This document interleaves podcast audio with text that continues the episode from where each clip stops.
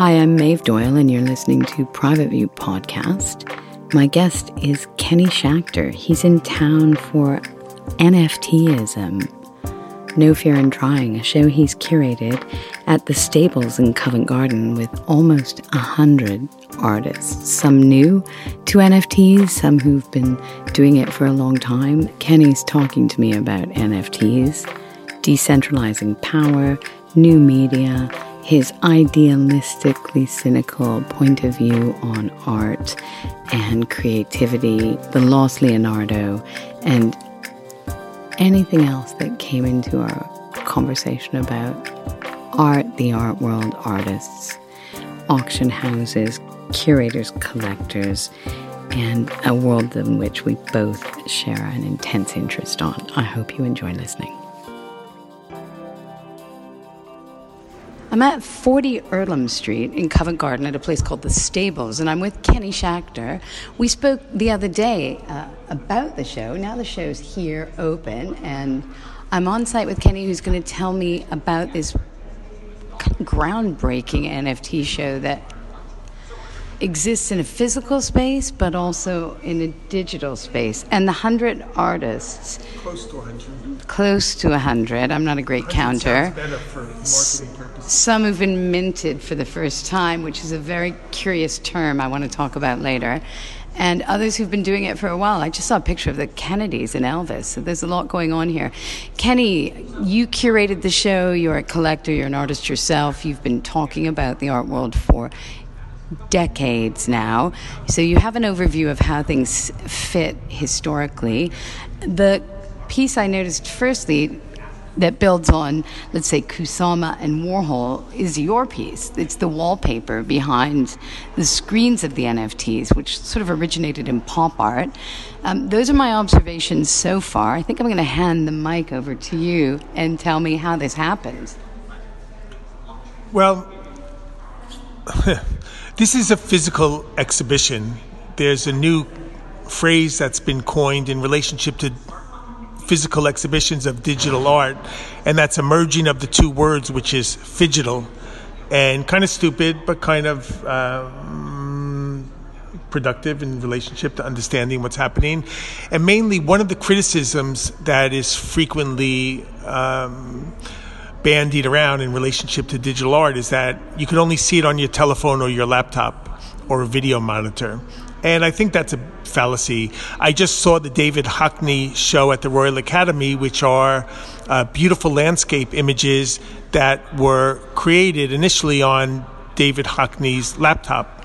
David Hockney, which is strange because I think he must be, if he's not 90 or above, he's kissing 90. And strangely enough, because he's been such an innovative artist for 60 years or more, is the fact that he has just roundly dismissed NFTs and crypto, saying that it's a bunch of um, criminals, which could possibly be true, but you'll find the same amount of bad behavior in the traditional art world, including a lot of dealers, I'm sure, that have worked with David Hockney over the years. But the issue is this if I was going to buy a David Hockney iPad drawing, I could buy a photographic print from his gallery for a couple hundred grand in a given size and format, or you could buy an NFT if he was open minded more or prone to such a thing, in which case you would buy the file, the, the computer file from which he created the work with a high resolution, and then it would be up to me how I outputted that image. And for one, I would much prefer to have the file than some, you know, some file that was created by a gallery in a certain size or format. So this show, what I think is interesting, when you go to a gallery show or a museum show, whether it's paintings, sculptures, installations, film, doesn't matter, but largely a lot of the work will have started on a computer.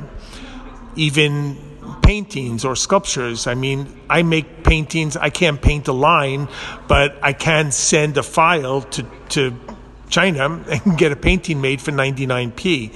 And the fact is, really, I'm interested in content and ideas. And for me, art originates from philosophical thoughts, social, political, econo- economic, technological. So for me, technology is very much a part of the fabric of our society.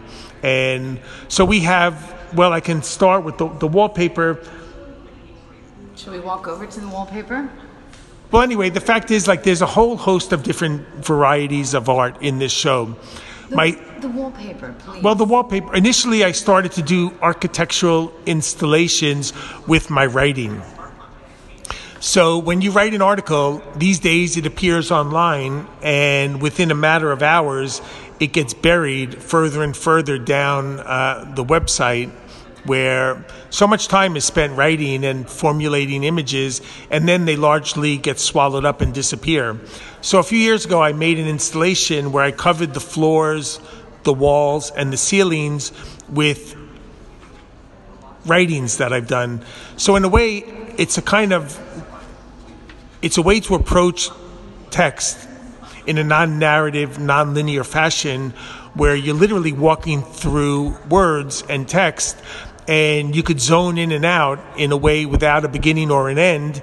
And now I'm working in digitizing text in the metaverse, which is a kind of digital metaphysical universe where you can walk through a room of words in a way and just see them as an aesthetic experience, but also read them in a way which is unlike an article or a book, in as much as there's no middle end or beginning. You just randomly zone in and out. And the wallpaper in this exhibition is actually comprised of imagery. So I don't want to bore you with NFT talk, but one of the, the pioneering NFTs that were issued back in the end of 2017, which in NFT time is a million years ago. Literally, one year of tech time is seven years of real life, like dog years.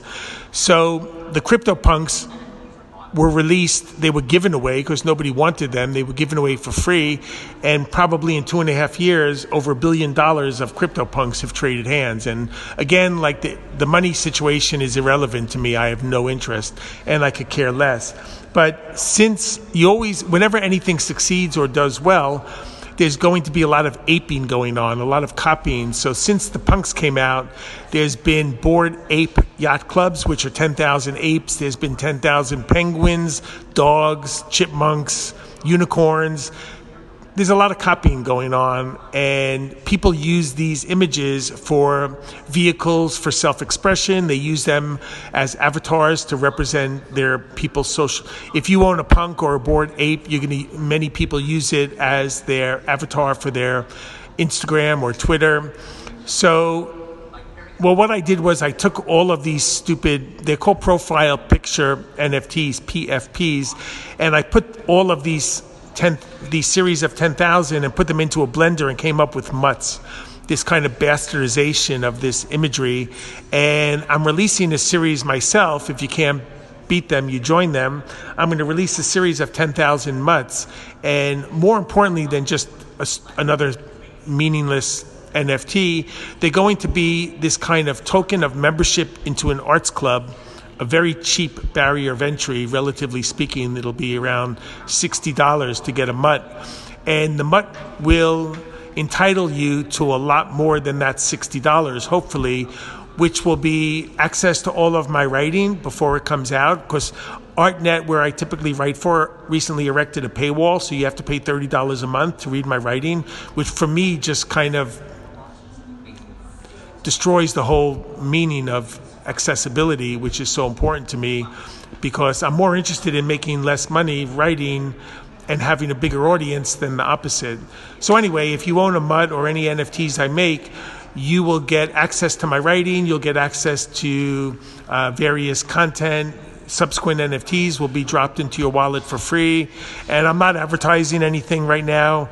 Uh, Maeve asked me to answer this question. Mm-hmm. So, uh, really, I just want to add more and more. Look, the NFT world is comprised of digital natives, crypto people, generally from from the the finance world and uh, decentralized world of finance. I'm very much interested in the word decentralized in all of its glory and the breadth of its meaning because I just love breaking down barriers and creating uh, worlds where people are inspired to participate in like in the fine art world if anyone said to me how do i get a foothold into the art world how do i get represented by a gallery i would say don't don't even bother try to i mean this do it yourself mentality i've employed in my own career for 33 plus years and I'm I've worked with museums, with galleries. I'm a professor in at the University of Zurich School of Visual Arts and uh, NYU. I've the first art class I ever took in my life I was teaching.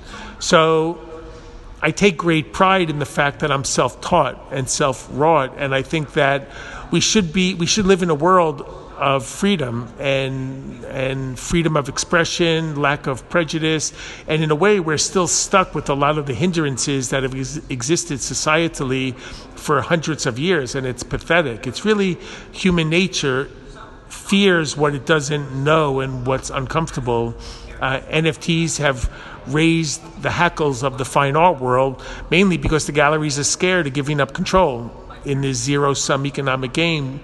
Uh, game where one person succeeds at the expense of another. Strangely, it's been the auction houses that have taken the initiative because they have nothing to prove other than to make money. So, I mean, again, I'm not interested in that aspect. But in this show, we have the work by one artist, Eva Beresin, who was a painter, and I came across her work on Instagram, like many of the artists. Many of the artists that I've curated into the show I've never met. Some of them I just met since I've been in London over the past couple of days. Some of them I'll meet again this evening when there's an opening. And some of them I'll meet in the years to come. Some of them I'll never meet, but that's not important. So Eva Beresin was an artist whose work I immediately had a visceral response to. And I wrote her a letter. Who are you? What are you? Are you old? Are you young? Do you have children? Are you what? who are you? What are you? And then we ended up forging one of the closest relationships that I've ever had in the art world. It's been two years we've been working together, and I only first met her a few months ago when we did an exhibition together in Vienna, and I was able to travel. And since then, both of our lives have been turned upside down and her work has just vastly expanded and i've created like again i get i love to create, facilitate opportunities for people. So Eva was is Hungarian, living in Vienna. When I met her, she was 64 years old. She had been working with a small gallery in Vienna, but had next to zero international exposure for her art. And immediately I just cottoned on to her work. And since then, I staged an online exhibition for her during the initial lockdown. And as a result of her art being seen to being a, being exposed to a wider audience. She since had a sellout show in Los Angeles, got picked up by a gallery in Los Angeles. She'll be in a show in Athens in November and has exhibited in New York, will be in an ex- exhibition in Florence. Needless to say, like I helped, I'm not an art dealer by trade necessarily, but I have helped her completely expand her practice. She sold literally dozens of paintings to the most extraordinary people, ended up in a museum, and uh, her whole life has been transformed due to our relationship. And she has animated, she's someone who's embraced technology like many of the people in the show for, for a long period of time. And then her contribution was to animate some of she made a series of ipad animations sometimes the works stem from paintings sometimes they become paintings sometimes they exist as separate bodies of work but it's just been an extraordinary pleasure the ride we've taken together and for me to see the expansion of her audience has been nothing short of profound and it's very exciting for me. There's another work in the show by my son Adrian, and I'd be remiss not to mention his work. And in a way, it's a different story, but there's a lot of similarities. He trained as a painter, he's 25 years old, and technology and largely the internet forms the kind of primary impetus and inspiration for the content of his very traditionally crafted paintings and drawings and ceramics. So, in the case of his work for this show, he created a drawing with a pencil on paper, one of the most ancient forms. I love drawings to this day because the immediacy of the hand to the paper connected to the brain. And I mean, it started on a cave, and since it's come off the walls of the cave, it's been coveted by audiences and artists artists alike. So Adrian made a drawing of this creature, and then he actually made a ceramic sculpture, which is in the show. But he combined two very disparate fields of information and knowledge and expression. So he's very interested in spirituality and what existence means and all of these grandiose issues. But he found, so he created the character and then he made a video. So he animated the character so it becomes a very futuristic kind of monster figure. And he's walking around a lake and he's questioning this this um, character that he created, but the dialogue of the character is derived from one of the most complex, sophisticated artificial intelligence software that exists today. So he got access to this beta program of this artificial intelligence uh, software, and he posed questions to this creature, questions about the afterlife, past life regression, spirituality, and just very fundamental questions about the meaning of life, which he's ad- he's addressing to this computer program. So in a way, it's like it's such a beautiful, sensitive piece of work. It touches me so much, not just because it's my child, but for someone who would have. I mean, I pushed him to go into this space of of computer art but he took it and ran with it and made something way beyond this. I mean, I'm almost jealous of how good it is, even though he's my child. But it's such a cool piece because it just encapsulates the past, the future, the present, and really the pa- the past lives, lives lived moons ago. So I don't necessarily believe in a lot of the things he's talking about to his creature, to this artificial. I mean, artificial intelligence is the cutting edge of technology, which is going to define our lives for centuries to come. But I think it's a misconception to call it artificial intelligence because it's humans that feed the knowledge and the information into the software. So it's really, there's nothing artificial about it. It's very humanistic in a sense. There's another artist who's from Sweden. His name is Jonas Lund and uh, he has always employed technology in his work, and he's made comments about the art market, about the art world in his work. A lot of uh, this, as art has become more and more monetized over the years, um, there's been a lot of criticism about art becoming just a currency in and of itself where people buy and sell it without even taking the time to appreciate it, look at it, or even live with it. People just stuff the art into storage, never take it out of the crate and put it back on the market. And uh, Jonas Lund made this really fascinating piece where he made a series of what looked like generic abstractions, but they were actually rendered on a computer. But more interestingly, he attached a GPS.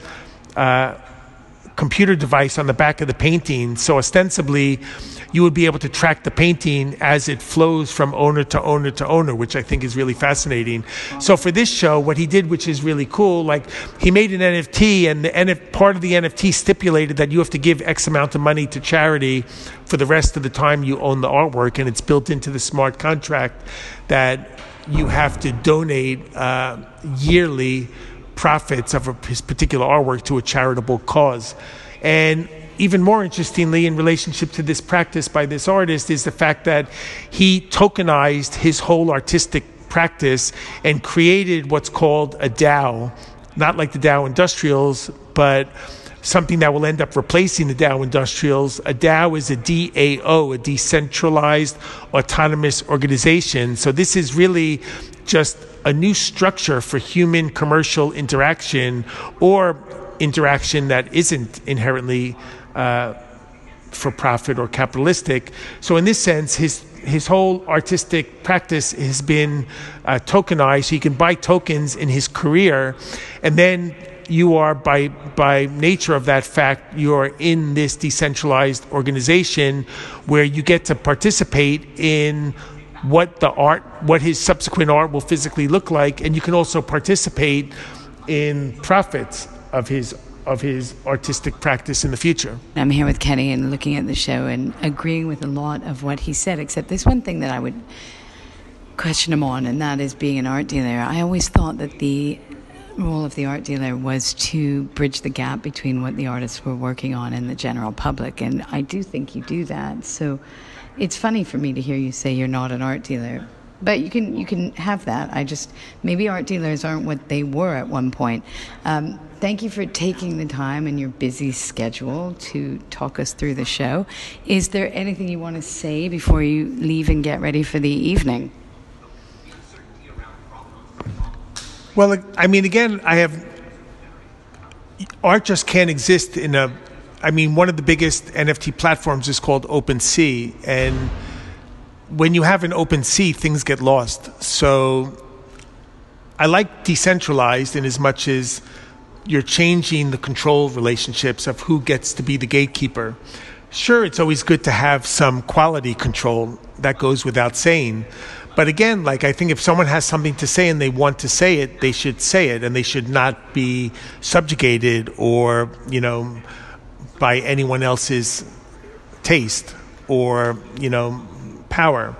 So what I like is that anyone who wants to make art and get it in front of a public, the tools are there and they're expanding by the second. So whether it's social media gives you a way to have an idea and, and put it out there across uh, geographical boundaries, or NFTs, which give you a marketplace within which to sell your art. So, by walking people through this process and hand holding them through my teaching, my lectures, my writing, and just mentoring people, I've helped literally hundreds of people to be able to get their art in front of an audience and then even more importantly to sell it so so I'm not an art dealer in the sense that I don't represent artists or don't sell their work directly. But what I like to do is give them the tools within which to take matters into their own hands and do it themselves without intermediaries. Sure, I curated this show and it's close to 100 artists. I'm so it's an extension of my practice that I'm responsible for the choice of artists. But there are some artists the gallery put in, some artists friends of the gallery have put in, and it's a beginning of relationships and opportunities for people. So, although I'm one person who's responsible for this, is probably the biggest NFT show in, to date with nearly 100 artists.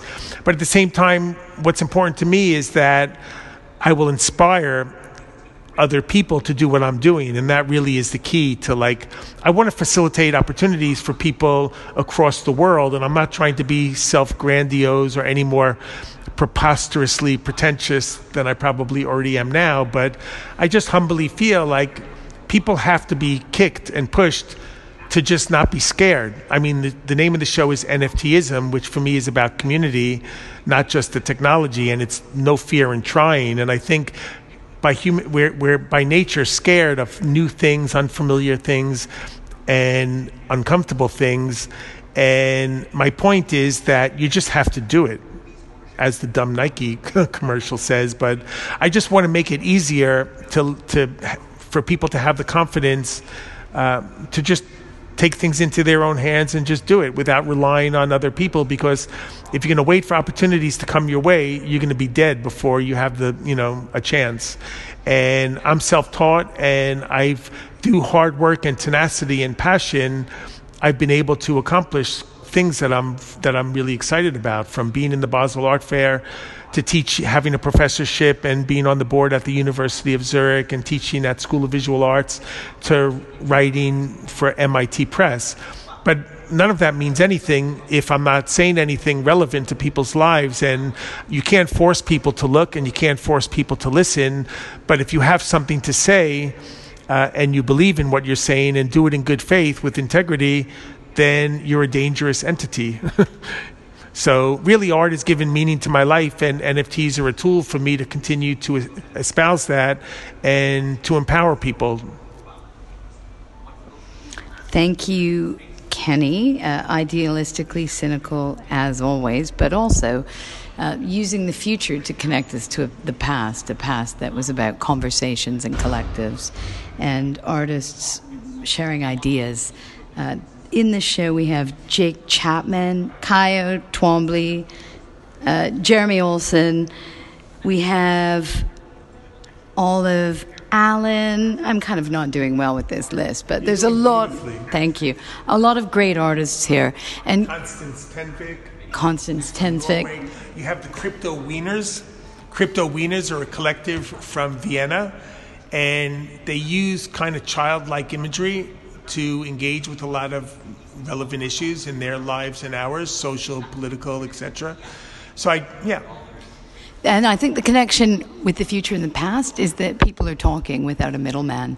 And if you listen to anything about the abstract expressionists after the war in New York, Jackson Pollock's big sale was $1,000. So there was a lot of conversation and a lot of integrity in sharing ideas and doing good work and decentralizing.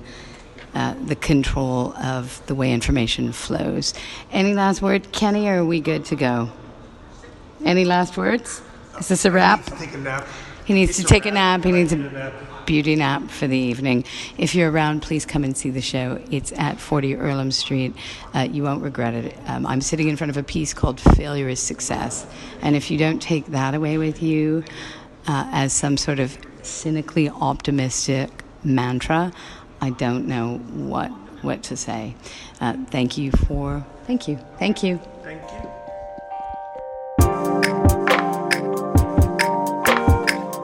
Thank you for listening to A Private View with me, Maeve Doyle.